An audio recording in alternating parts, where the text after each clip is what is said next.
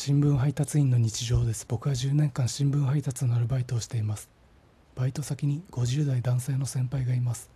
その方は僕に1日に1回は話しかけないと気が済まないという呪いにかけられた方です。その方は顔がグッチ雄三さんに似ています。今日夕刊配達の前雄三さんにユニクロの場所を聞かれました。細かい場所を答えると「ああボーリング場の方か」と言っていました。ボーリング場の場所は逆に僕は分からなかったんですけど「あそうです」とノリで答えました。現地に近づいたらまた人に聞いてみるみたいです。これで雄三さんと僕のかかりつけのユニクロが一緒になりました。